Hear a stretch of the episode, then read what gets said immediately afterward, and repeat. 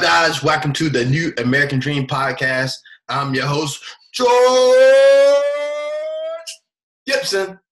All right, we got an awesome show to coming ahead today, but this episode, you know, is extremely special to me because as we were, were recording this episode, we brought up um, my guy, Mr. Rick Jarman, Mr. Old School Real Estate on Instagram, and you know, we were talking about you know how he helped me, and I was just explaining to the guests how he helped me, not knowing he had passed earlier that day. I didn't I didn't this, but this episode is definitely uh, in remembrance of Mr.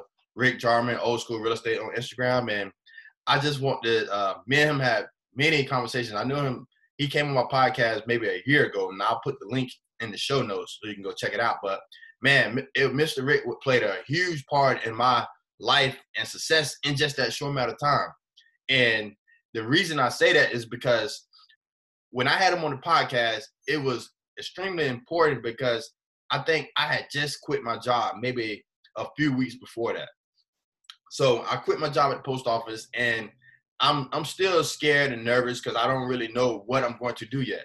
And I brought Mr. Rick. I seen him. He came on Instagram. He had like a couple hundred followers, and I was like, I can I sensed it. I'm like, this is wisdom right here. So I reached out to him and I was like, Mr. Rick, I want you to come on my um, podcast. I'm gonna interview you. And he, what's podcast, George? And so when we set it up that day, you know, I, uh, he had his granddaughter help him out, but it took us. I had to call him and explain how to turn your phone on airplane mode and do not disturb, and you set it up, and we finally got on there. But man, Mr. Rick, he was a real old country guy, and he just was a great dude. And we recorded that podcast, and about halfway through the podcast, he was telling me a story how he quit his job as a custodian at the at the college, and that was the last time he worked. He he was a custodian at a college, and he ended up quitting that job to go work for himself full time in the real, real estate industry.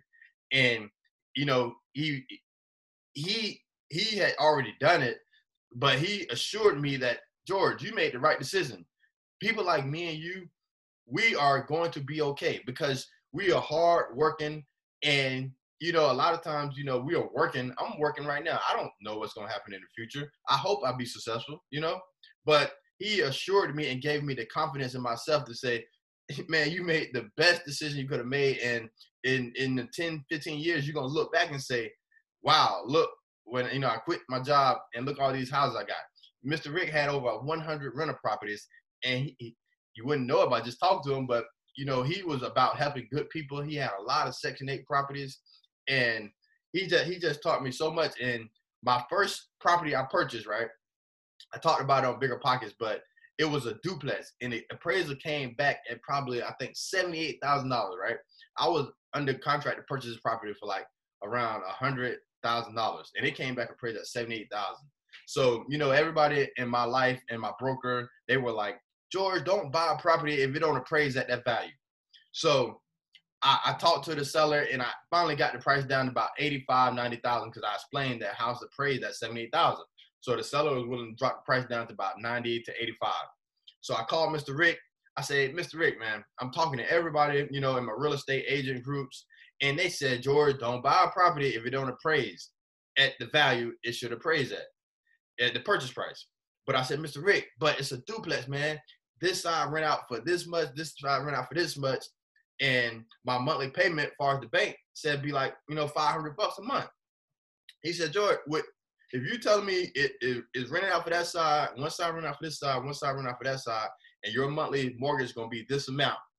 The numbers make sense. He say if the numbers make sense, the cash flow makes sense, I would buy it because he said I'll purchase properties over appraised that appraised less than what they're worth, but the numbers made sense and you know that helped me move over that hump because I was I was finna back out and pull out that deal.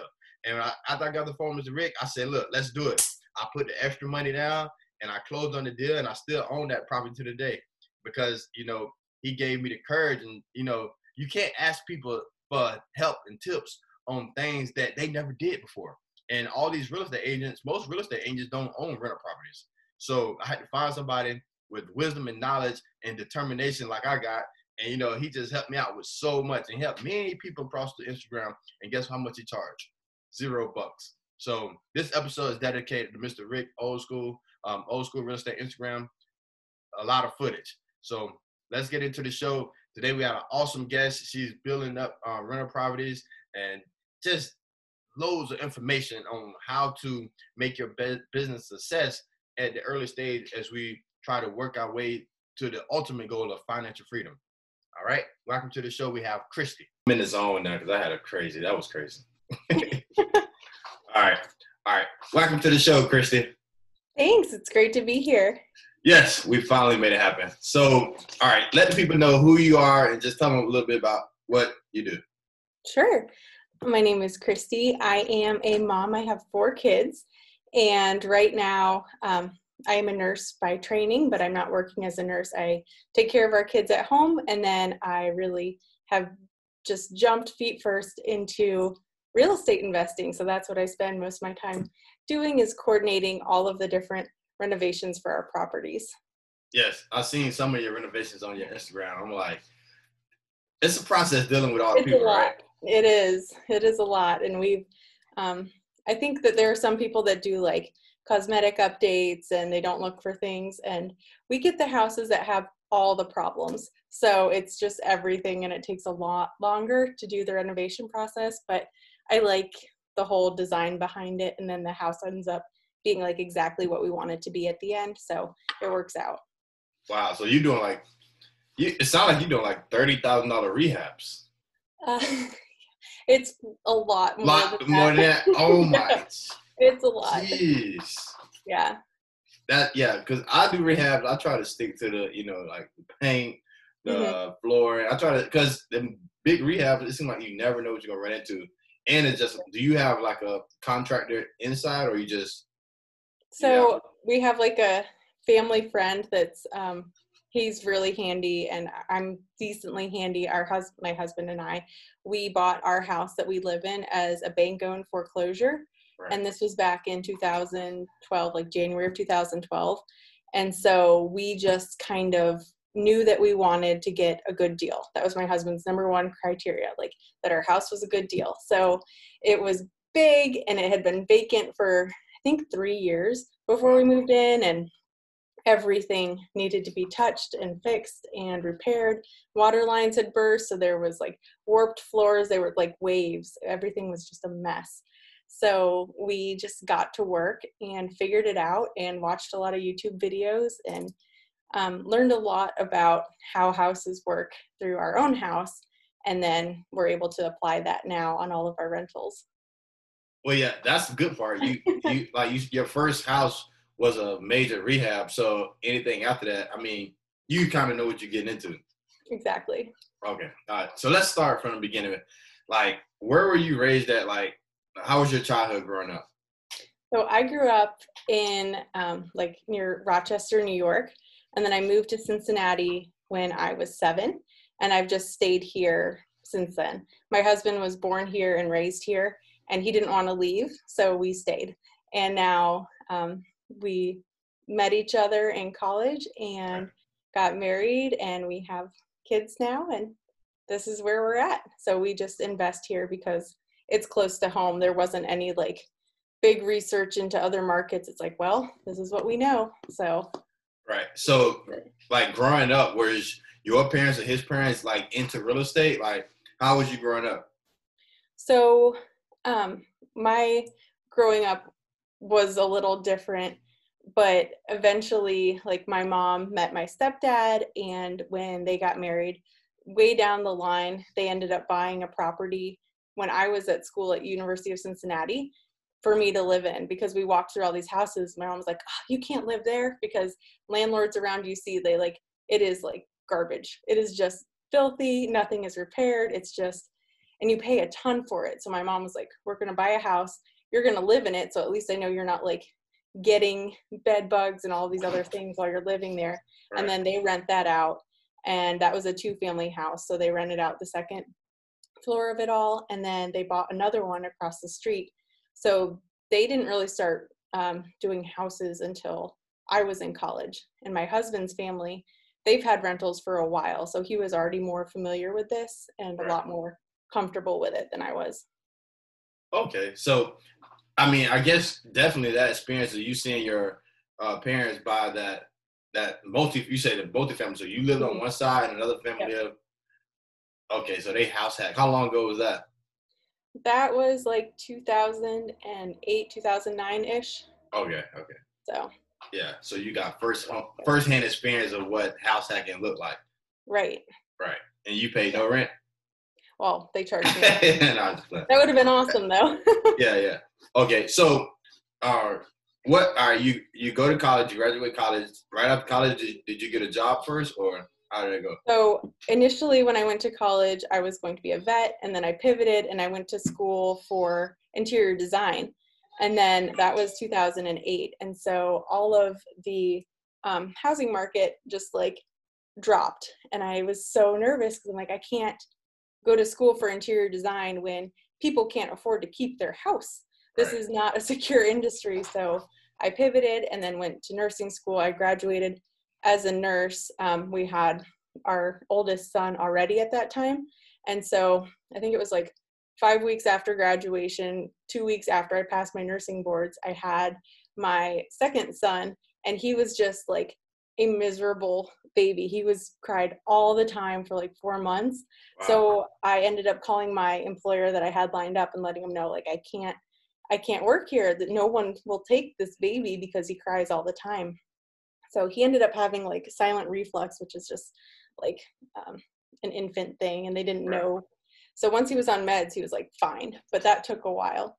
And then after that point, um, I just stayed home with the kids.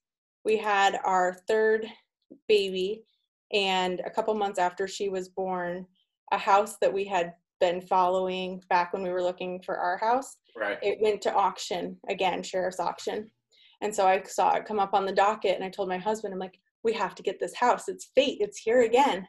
So i went down to the courthouse the day before we were getting ready to leave for new york to go visit my family for easter Right. and bought a house. And so that was like a crazy time because it was a really um, kind of an expensive house for like where we were at in our life right then. Right. and the bank was financing the purchase, which they will not do now. But it's something they're like, oh, yeah, we'll push this through. We can get it done in 30 days. And our banker ended up walking the check down to the courthouse on like the exact day that it was due because it was so tight, them getting the financing for us to do this house. Right. So I had a baby and then two little kids as I'm rehabbing this house. And the house had damage to it. Um, it had been kind of like a new construction just a few years prior Right. but the person who had been living there um, he was arrested for robbing a bank wow. so the police had like kicked in his door and everything was just a mess and then at some point i think the builder had come back and taken like light fixtures the finials for the banister like things that you wouldn't think that people would take they were Right. all gone like the towel racks so it wasn't a complete rehab but it was um, just a whole lot there that we were getting our feet wet with and then we were so close to listing it for rent we were going to have our listing pictures and a tree fell on the house wow. Oh my gosh. then there's a hole in the roof and water's like pouring in and You talking about right after you finish? Right after you finish rehabbing it?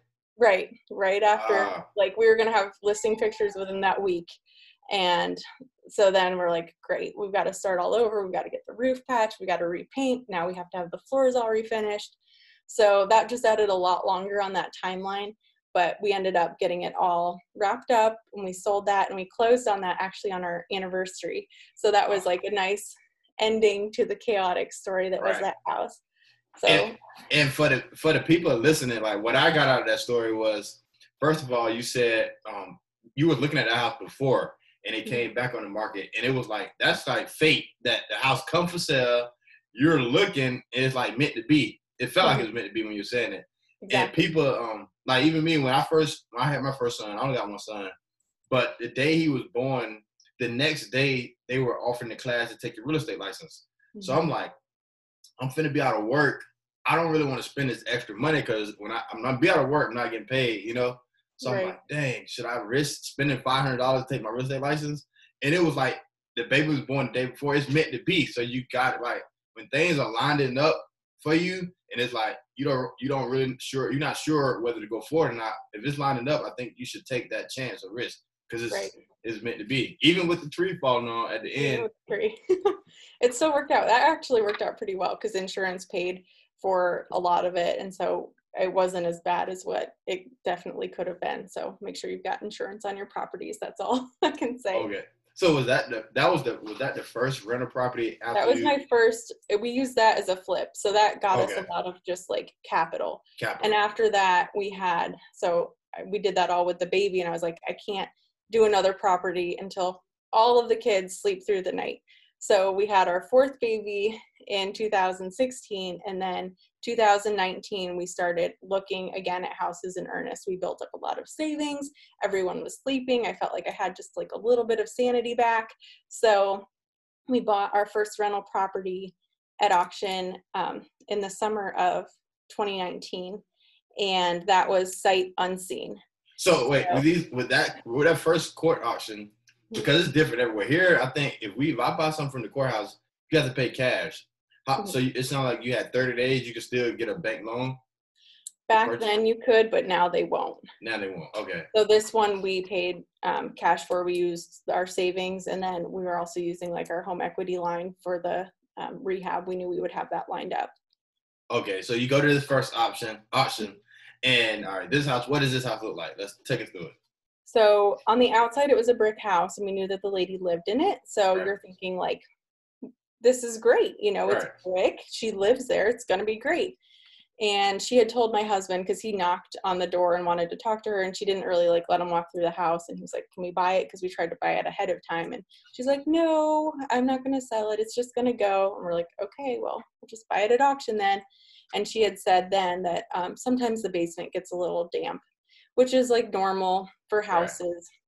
So we go in and it just like hits you. The house smelled so bad. She had dogs, like one of her dogs had died in the house, but like it wasn't there anymore. But it just like dog pee was just soaked in on everything. The hardwoods were completely trashed. Even after we lifted them up, they were like still wet Right. and then um, the upstairs was the layout was just completely messed up the whole house layout was messed up and then you Right. went downstairs and there's an like half an inch of water that's standing in the basement wow. so that's a little damp you know and there's structural foundation cracks so i would say that's like the worst case scenario Was she a house was sight she a renter or a homeowner?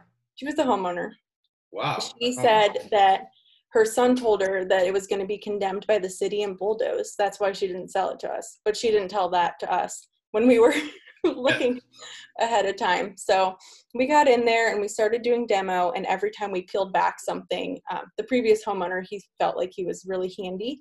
And so he had done a lot of things himself, but he worked in the garden center at Home Depot versus like something a little more. Yeah, yeah, yeah. Building You a house type right. thing. So Wow. the electric, he would like take extension cords and cut like the plugs off of them and use that for wiring in a short span instead of like buying um, Romex or whatever you need to use for that particular space. He did his own plumbing that leaked and they would just add layers instead of repairing the things that needed to be repaired. So he had taken out two, three structural walls without reinforcing them and he didn't repair the chimney leak so all of the floor joists under the bathroom were almost like you could poke your finger through them it's amazing that like we didn't fall through the floor so Right. we had to strip it all down and then build it all back up Was it a competitive bid or is it just like you guys were the only one trying to buy it?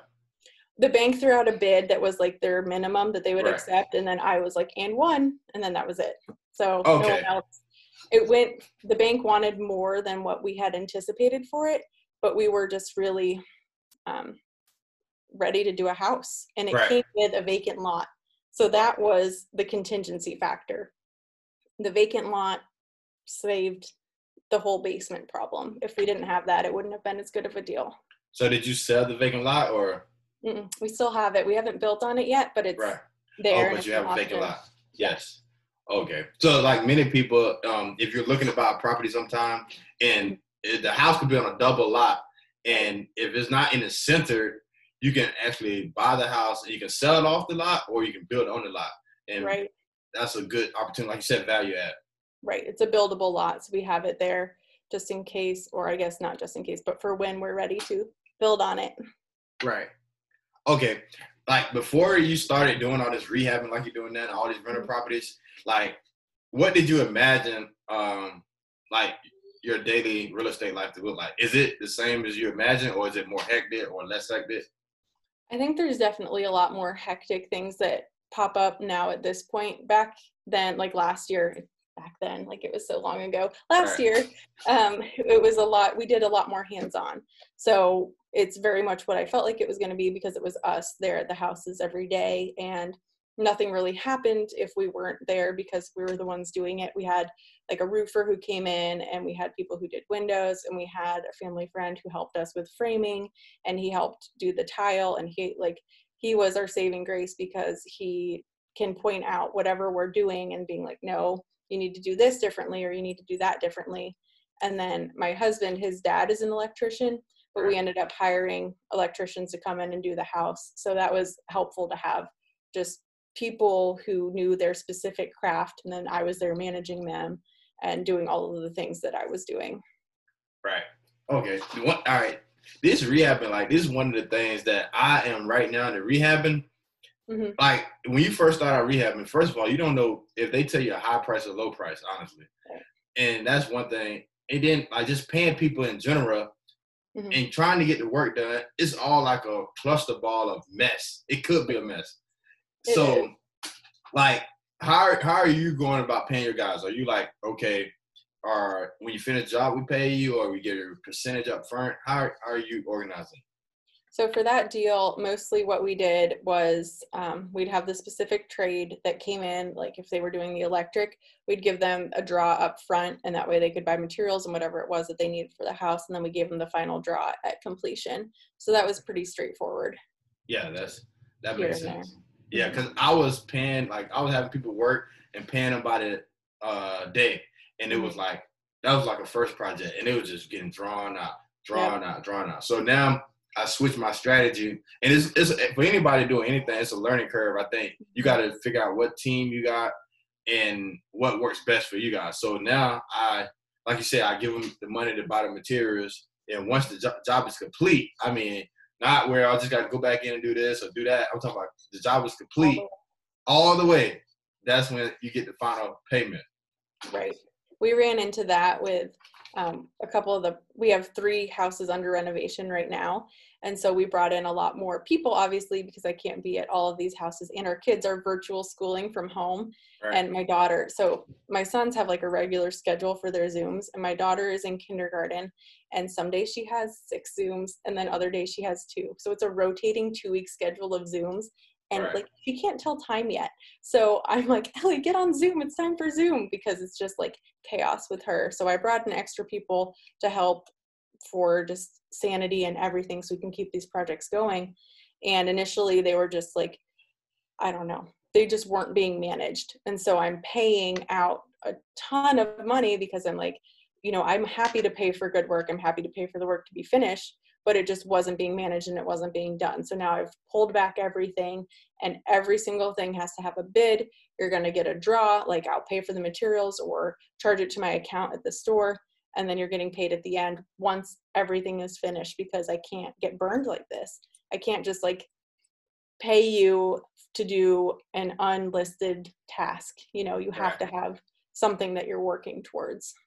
And and the one thing I realized too is um I'm not saying all contractors, but most of the time they don't understand like from a like from a worker position, if they mm-hmm. say they like to paint, uh, they want to paint every single thing. They want to get the best paint, the best paint brushes, and it's like, okay, you know, we're selling this property, and uh, everything will be, you know, it's like right. going overboard to do something, or it's something you didn't ask them to do, especially because they think it'll help, but it's really not helping the value add, you know. Right. And for our rentals, I have like a very specific way that I want. I'm a little OCD, but I have like a way that I want it to be done because right. this is the way that it's done throughout all of them. So I know that all closets are painted with ceiling paint because it's flat and it's easy to touch up when it gets like bumped by people's clothing or whatever. Right. So this needs to be the same and it needs to be the same color paint throughout all the house, houses so that I'm not scrambling and trying to find like, well, what white is this? Because there's a thousand whites. And then all of our wall paints are the same colors throughout. So it's just very easy to kind of have a system in place like this is what we use and it needs to be done this way because we're copying and pasting it from house to house. Right. So that's what I want to ask because like like you said, I do the same thing. So what are some must-haves? So every house, you know, we're gonna put this in it because it add value or just look good to all the buyers. So I like warm wood toned flooring. Um, I know that gray has its place, but I think that that's not going to be a forever thing. So I'm leaning like everything we're doing is warm wood toned floors. So if we're refinishing the floors, the floor sanders are like, well, let's just do it dark because it's easier for them. I'm like, right. no, we're not doing the dark, dark floors. We're doing light because we want the space to feel open and bright, as open and bright as possible. So our wall color is light, our floors are light, everything is clean and crisp. And that I think helps a lot for our walkthroughs and just like getting people in the door right. when we're renting our properties and then we look for value adds so if we can add a bathroom or add a base um, a bedroom or just like the basement is my like big thing i don't like right. dark scary basements so right. we always clean it and i paint the floor with white um, porch and paint right. porch and patio paint and, and then there's like flecks that you put in it so it hides the dirt but it's makes just a complete difference because everyone who walks through has walked through other basements that are like scary and dirty Dark, and yeah. gross and then it's like here you can put stuff down here and not feel creepy about it. So that's like a really big thing that we always do and that's not it's not expensive to do it it doesn't take a lot of time but it makes a huge impact. Right. Okay. Yeah and all right like the most popular thing right now is everybody doing that even i'm doing it myself that gray wall with the white trim mm-hmm. is like a very popular thing yeah. But it make because I'm I'm doing a lot of older homes, and my whole thing is trying to make these old homes look like a new home. Right. You know. I use okay. like an off-white color and just cycle through the same right. thing. Okay, so when you um when y'all looking for deals, what's like say for somebody who's trying to get into real estate, mm-hmm. like what's your like right now you got your money set up in the bank and you're ready to buy your next deal. Where are you going? Where are you gonna start looking at first? How are you finding your deals? Me? Well, I became a realtor this year because I had tons of free time. No, just kidding. I thought it would help out. so I became a realtor and that's helped a little bit with being able to navigate like the whole backside of the MLS. Like there's so many things that I didn't know existed as far as like spreadsheets and searches that I can just send myself now as a realtor that just wasn't available to me before. And so that is my number one place to look. But then my husband is like the most friendly, amicable guy, and he goes and will door knock and he doesn't complain about it at all. I think he likes it. And so he'll talk to the people around our rentals and say, like, hey, if you're ever interested in selling, let me know. And then they talk to other people. So we found a couple houses just by knocking on doors. Right and I tell people all the time, like that's the easiest way to find deals is just telling people, like you said, you got owner a house, tell the mm-hmm. guy next door because most of the time the person that you're giving your card to or telling about you buying a house, they're not gonna be the one to sell your house, but they're gonna tell somebody else right. that they hear, oh, you're trying to sell your house? Oh, such and such Kristy's a realtor. Mm-hmm. And it's like three people away and it came all back to you. Right. And I do like auctions, but there's not a lot of auctions happening right now because of the way that banks are operating with the mortgages um, being paused due to COVID. Okay, so you're a realtor now. You uh, you go on MLS or just for somebody searching who's not a realtor. What is something that sticks out to you? What kind of deals are you looking for? So I'm looking for a property that has a high square footage but a low bedroom count so that I know I can convert some of that space into an added um, bedroom. I look for properties that are listed as a one bed bathroom and they have an extra bathroom in the basement or room to add an extra bathroom on the like bedroom floor. I look for I like having a driveway because I have four kids and I don't like having all my tools and my kids like on the street. So that's like one of our big must haves. It's got to have parking. Um, otherwise, it's a really not a good deal for us or ability to add a driveway down the line. That's really what it is ability to add bedrooms, bathroom, driveway, just added space. So we're um, most of the time we're getting into the walls and tearing everything out. So it doesn't really matter to me if some of the floor plan's a little wonky or if the carpet is ugly or the paint color isn't right because none of that Matters. is going to stay anyway, right? Yeah. So when people, when you're looking for maybe your first uh, fixer upper or rental property, one of the, like even me before I became a realtor, I bought my first house with uh is a big a lot of square footage, and that mm-hmm. lot of square footage that is money. That's dollar signs. Mm-hmm. And some people have a lot of square footage, but they're not occupying that space for the highest dollar amount. Like right. you said, adding bathrooms and bedrooms. That's like whoa. So many people they get these big houses and they don't like open up a wall where it just would have made a world of difference.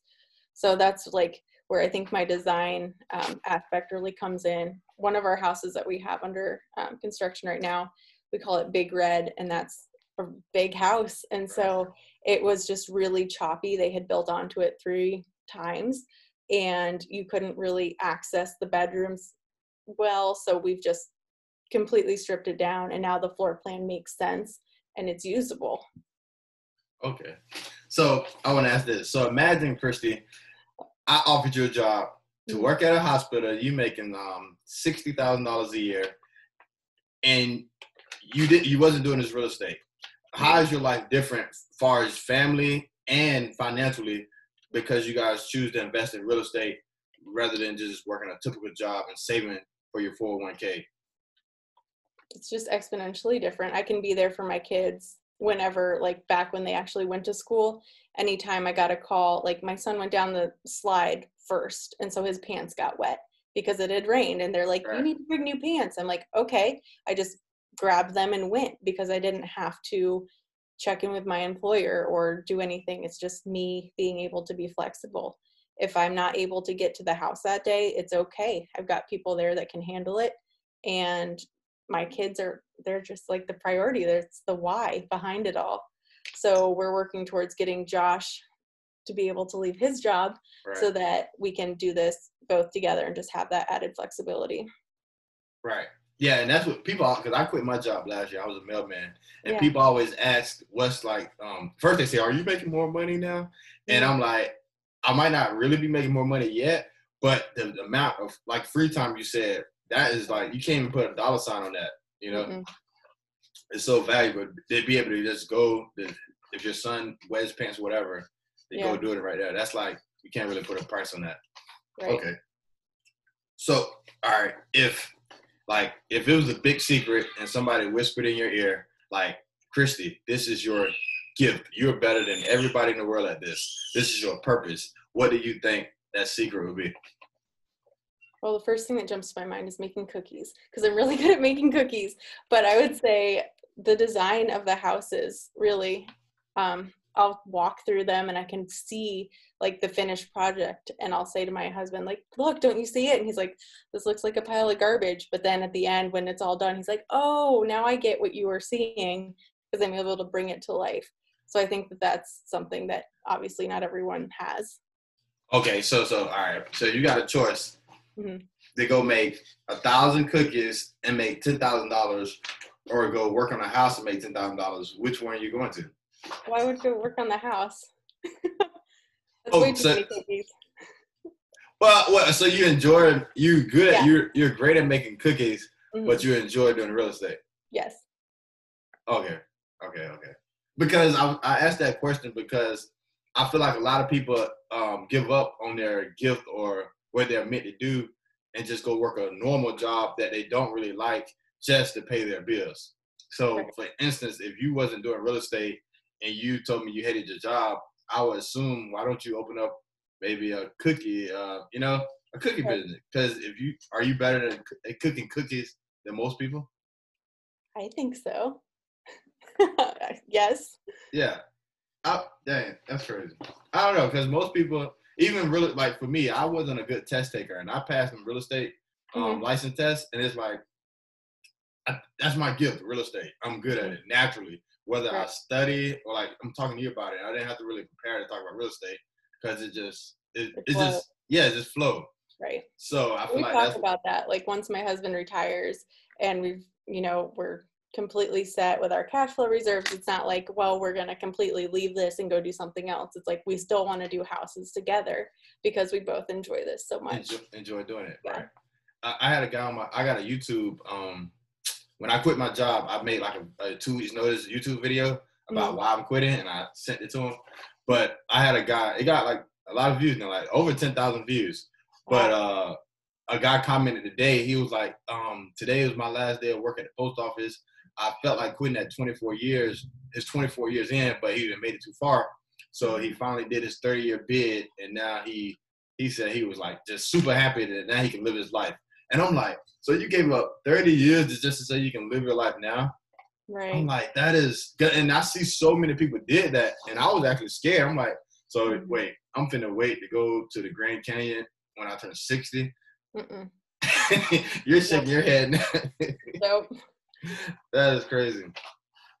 But yeah, so that's what um you know this whole podcast about the new American dream is like living now, like you said, getting financial free that you can go do what you want now instead of putting off until after retirement. Right. Okay, so how how do you how do you like far as time management? Because even you're you said you got four kids and then you're mm-hmm. working on three properties. Like, where are you borrowing this time from? Because I don't see it. Well, I would just say that I try to be very organized um, with my schedule and my time. So I have like my calendar where I put everything in. And then as far as like our house that we live in, it's a lot more to take care of since everyone literally never leaves right now. But I just have a set schedule where everything gets taken care of. So even if things are falling apart at the houses, our house here is maintaining and keeping at it steady. You know, everything here stays clean, everyone is fed, everything is taken care of. So that just gives me a lot of peace to be able to then pour more time into the different houses as that need arises. And then I just try and schedule it out and hire in help where I need it, Right. with those properties at least. Okay. So you think like once your husband um quit his job, Mhm. How do you think like what what effect do you want this to have on your kids? Because evidently you got if you aren't going to a regular job like all their friends parents are, how how do you want this to affect your kid? Like how you want them to look at money? I want them to realize that you can make money during like so many different things that it's not the you have to go to school and join all these extracurriculars and get good grades and then go to college and get good grades and then get a good job. And then when you're 65 you can retire. Like that's not what I want them to feel like they have to subscribe to and that that's the only option. There's so many other routes that you can take where you're enjoying and living your life along the way instead of putting it off for tomorrow that might never come you know? It's not guaranteed that you're going to reach that point. So i want them to feel like whatever they're doing that they'll be successful in it. And one thing my parents always said to me was you can be anything you want christine. Like you're so smart. You can do like whatever. You can do whatever you want which is probably true but i can't do all the things.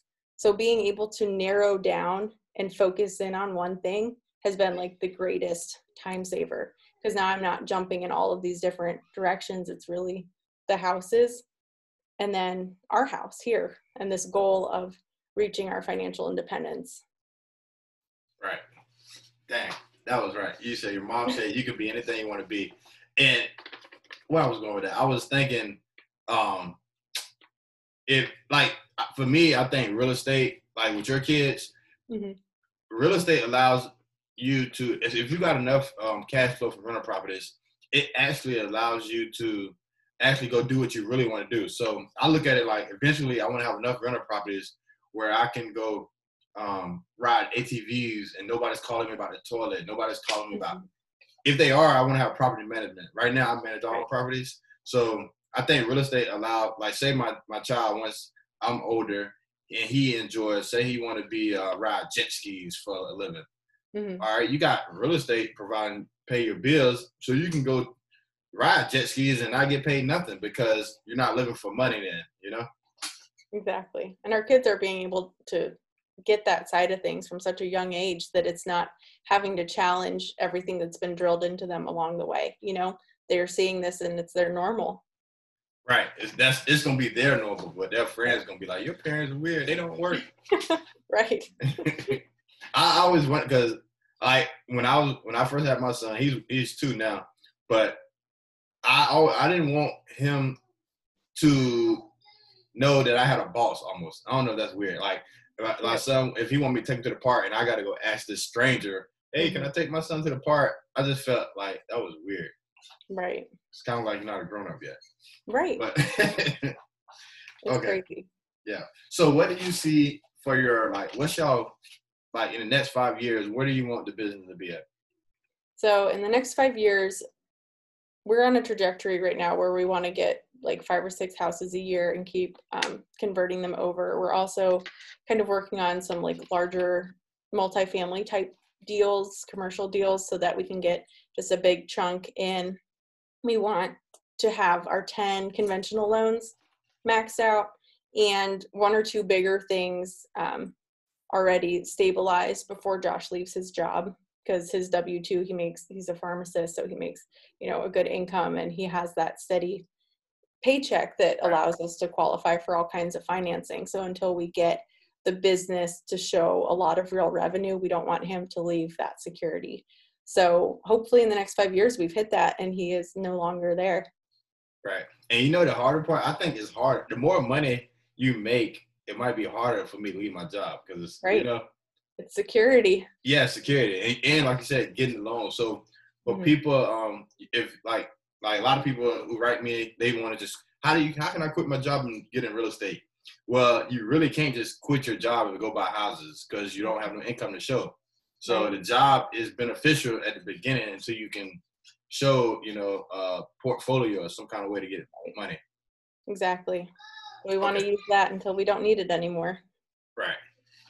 So I was gonna say, how do you like? Because I honestly, I, I get a lot of uh, problems every day. Like Gary Vee said one time on the uh, podcast, he was like, when he come home from dinner, he don't talk to his wife about the business because it's nothing but problems. hmm I don't know. How do you deal like when you like say you facing a problem and it need to be dealt with, but you don't really feel like it fit that person or whatever? How do you deal with your problems when they come up in the business now? So I don't like complain really a lot online, but I will like do my little vent to Josh and then I just get over it and I try and spin it more into like a positive light. Like, well, what am I learning from this? You know, how can I make sure that this never happens again? We have a tenant who um, is a little more needy than what maybe she should be. And so we've had a lot of calls from her about various things that are not landlord problems. And so now we've amended our lease going forward and we have very clear stipulations so that we're not going to get these kinds of calls anymore because I'm not going to put up with it again. So now it's just like such a peace of mind knowing that I've erased it and it's not going to happen. Do you want to sell that property? no, no, it's a great property. it's a great property. She's just she's never like lived anywhere before, I think. Right. And so it's just like she wanted us to solve her disagreement with the neighbors and I'm not getting involved with the neighbor. That's not my landlord thing. You know, if you have um, something that you feel uncomfortable about with the neighbor, then you've got to talk to her. You know, that's our neighbor forever. We own the property and you're living here for a short period of time and we didn't have any problems with her. So I think that there was a misunderstanding along there some point, but it's not my thing. So right. I don't need to get involved. Nah, that yeah, that is that is. I that's my biggest issue. Like that phone call ringing and the tenants wanting like, what are some things in your lease you put down that you now the fact that you have several rentals? Mhm. What are some things that's like mandatory for that front page of the lease or whatever? Most important in your lease. So the things that we've amended are like that um, maintenance request because that was a Saturday night call about the neighbor at like Right. 10 p.m. And I'm like, this is not an emergency. This is not something that I even need to handle. So putting in there clearly that these are the appropriate times to reach us during business hours. These are the things that are appropriate things to call us about leaks, you know, the things that we want to hear about. Like literally nothing on a Saturday night is something that I can do. If the house is on fire, call the fire department. Don't call me. I can't put the fire out. If the if you're having problems or you need to call the police, call the police. You know, unless it's like a water pipe that has burst, there's nothing that I can fix. So making that very clear and just outlining the expectations of how quickly we will fix things, like we aim to resolve this issue within X amount of time, depending on what the issue is, and just being reasonable about it so that they don't think like the toilet runs a little bit, so they're going to come over right now and fix it. Like, no, Oh. this isn't an emergency. It's not going to be right now. We'll take care of it within like 72 business hours or whatever it is for that thing. And then the other thing um, that we've had come up had to do with maintenance again, and it was a clogged sewer. So they had, I think, flushed like Clorox wipes and Right. it clogged it. So now we have very clear stipulation that if there are maintenance issues that are your cause, like you did it, then you're going to pay for it. And that's all it is because we paid for that, but we just didn't know better, like to have it in our lease. Nah, yeah, I'm finna put some of them things in my lease. Yep. because like, oh man, it feel like like because I'm younger than just about every single one of my tenants, and it's like Yeah. I'm not your parent. I'm not gonna, you know, don't call me. It's, no. Right. So yeah, and one of the things I got a duplex, and I don't think people realize this, but the more you call your landlord, the less likely your lease gonna get renewed. Especially in this day and time, like people are looking where I'm at, people are looking for rentals like every second. I can't even like walk in the front yard and pick up a rate. Is that house for rent? You know, is that that's that's crazy. But okay. That's- So It's good right. Yeah, yeah, it's good for me, but I'm just like I try to be, you know, like me. Part of me buying real estate is to become a good landlord, and have, I want people to have uh, affordable homes, but also safe, nice looking homes instead of like affordable homes in the Right. bad part of town. I want to have like affordable homes in a good part of town. It's like us. Yeah, so if I'm doing that, Mhm. and you're you, you normally wouldn't probably be able to afford to stay in this place. So if you're doing all them calls, now I have to, you know, not renew your lease because you're making my life a headache. More work. Right. Yeah. and, you know, this is how I choose if I'm renewing the lease. Like maybe like two months or three months before the lease end, I asked my wife, I was like, Are we renewing that person lease? And she literally be like, she'd know based off the phone calls I get, yay or nay. And Yeah. if she say no, I'm like, yes. That's awesome. Yeah. All right. So, all right, this is like the last final questions, just rapid questions. All right. If you could spend a day with a mentor and like somebody you really admire, who would it be? Um, well, I just recently read the Four Hour Work Week again, so I'd say like Tim Tim Ferriss because he seems he like has all the systems in place. He has virtual assistants for everything, and I try like I'm kind of a minimalist, and so I have like inbox zero on my email, and it's just like everything is in line. Like I clear my calls, I clear my messages, and he's just like delegated that all. So the things that come through to him are just like the important things. So learning how he got to that place and just like being able to pick his brain about how I can implement some of that more. That'd be awesome. Yeah. I know you're probably thinking I should implement some of those things too. Oh, definitely. yeah. That's, I think, like, because I, I try to move, I try to go like not 100 miles per hour, but maybe 80 miles per hour. Yeah. And when you go, like you, like you said, when you're trying to reach a goal, hmm maybe I'm a guy. Maybe I just move too fast and I don't have that organization skills. But recently, a lot of guests been saying like the key to that success has been organized. You know, I gotta It's so start. crucial knowing Yeah. like where everything is and like all of our paperwork is organized and the books I update all the time and our bills. So just like having that system to fall back on, it just became a habit. And then now I don't have to think about it. So it's no longer a chore or something that's piled up. And now it's like an emergency. I have to sit down and do it because it's already taken care of. Wow. That makes sense. Yeah, I, I interviewed um, a lady yesterday. She's 20 years old, right? Mhm. And she's on TikTok. She has like 800,000 followers. Wow. And she's only 20 years old. And she has a full team, a staff team. So you know how like we post stuff going on? Mhm. And she said she do all her posts on Sunday night Mhm. and her, let her team post it throughout the week. And I'm like, wow, I could I, that is organized because Right. instead it looked like to us you're working, but Mhm. literally that was pre-done and you're on to the next. Right. It's all batched and put together. And that way Yeah. she's not worrying about it. I, I like that. I'm like, that's that's super organized. I'm not there yet, but I would like to get there. right, right. And she's only 20 years old. So I'm like, jeez. Uh, favorite real estate or business book besides Tim Ferriss? Um, so it's not necessarily a business book, but my favorite like life perspective book is Essentialism by Greg McKeown. I think is how you say his last name. And that's like the whole premise of that book is less but better. So it kind of goes along with the minimalist thing, but it's just like whatever you're doing, do fewer things, but do the things that you do super well. So one of his graphics in his book is like a sun and it has all these different rays pointing out. So if you're trying to do all of these different things, your rays don't get very far because the distance that it's spread is limited. But if you focus all of that energy into one ray, it goes really far and you're able to achieve a lot more instead of trying to do too many little things.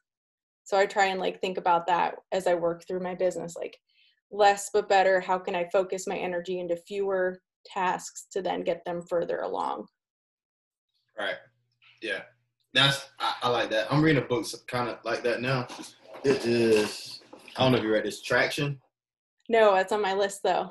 Yeah, and it's kind of like like you said, is make, making use of your time, but getting your business like on a like uh all on a wheel, like you know, rolling together.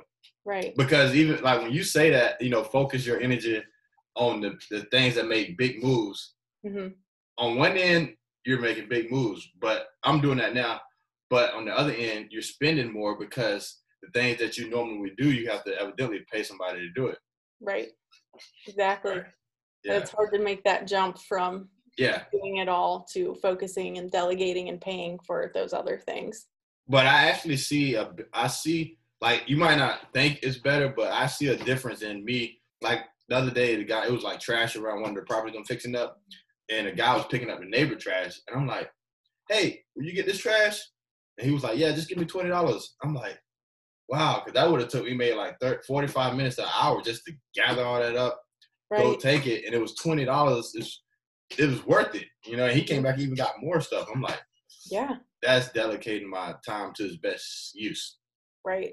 Yeah. Exactly. So so for people listening, if you're trying to like make it or get ahead, I think focus like definitely on your um, passion, whatever you're pursuing in life, and things that are not so important. Delegate, delegate, delegate. Yep. Uh, best life advice that you live by. I would say just like follow your dreams. It's super cliche, but that's what we're doing. We're we have our dream of living together as our family, not being constrained by a job and being able to travel when we want, not having to ask permission, like you said, like to go on vacation. And um, one of the books I read this summer talked about how working is the worst trade in the world. You're working five days for two. You know, who would take that deal? You wouldn't give me five cookies if I was going to give you two back. You know, this isn't a good deal. So you're trading away your work life for just a weekend where you're going to recharge and then get back to doing it all again. It's a waste. So we're working really hard on following our dreams of not partaking in that and being able to travel together as a family, have just like experience things instead of like stuff life, you know. Right. So many people focus on the stuff versus experience. So It's- definitely experiences. Definitely at this time, the way the world is, it's like the mall where I live at. Nobody really shopping like that. mhm. I guess because people don't know what the economy going, what's going to happen. So definitely right now, it's like spending your money on saving or experiences. Yep. Okay. I was gonna say something. Okay, so number four, what are your hobbies outside of real estate? real estate basically is my hobby. You know, like I have our kids and then our house. I guess DIYs around our house. I always look around and come up with different projects that I want to do around here. And I think that's part of the reason my husband like was so excited to get me into real estate investing because now I can do all my design and projects and it's making us money versus like just sinking it into our house. So that's um I just like building stuff and doing crafty things. So you don't do anything outside of real estate? Not just fun. I read a lot and Read a lot. we play board games with the kids and um, I like to swim.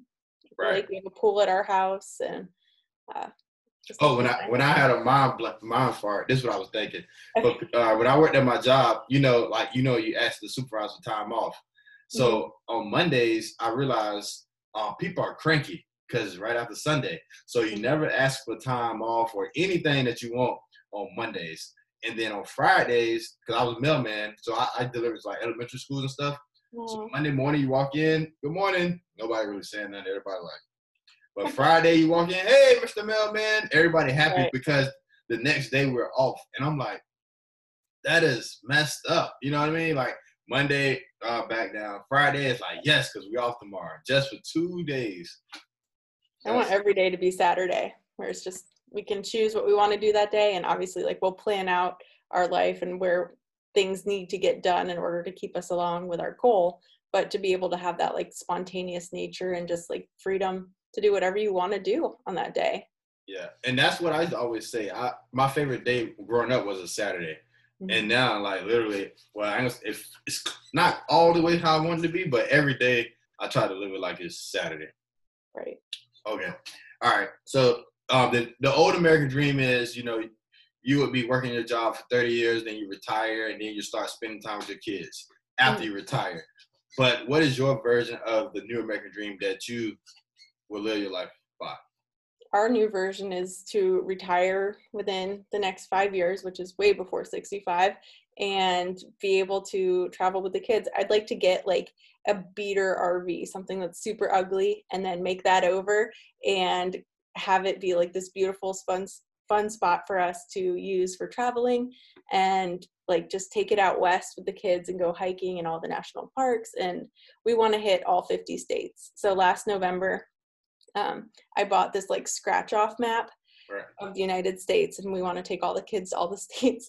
So we went to like Tennessee. My parents have a lake house in Tennessee last year. And then in January, we took the kids to Florida. And then on the way back up, we hit the Carolinas and visited my husband's sister.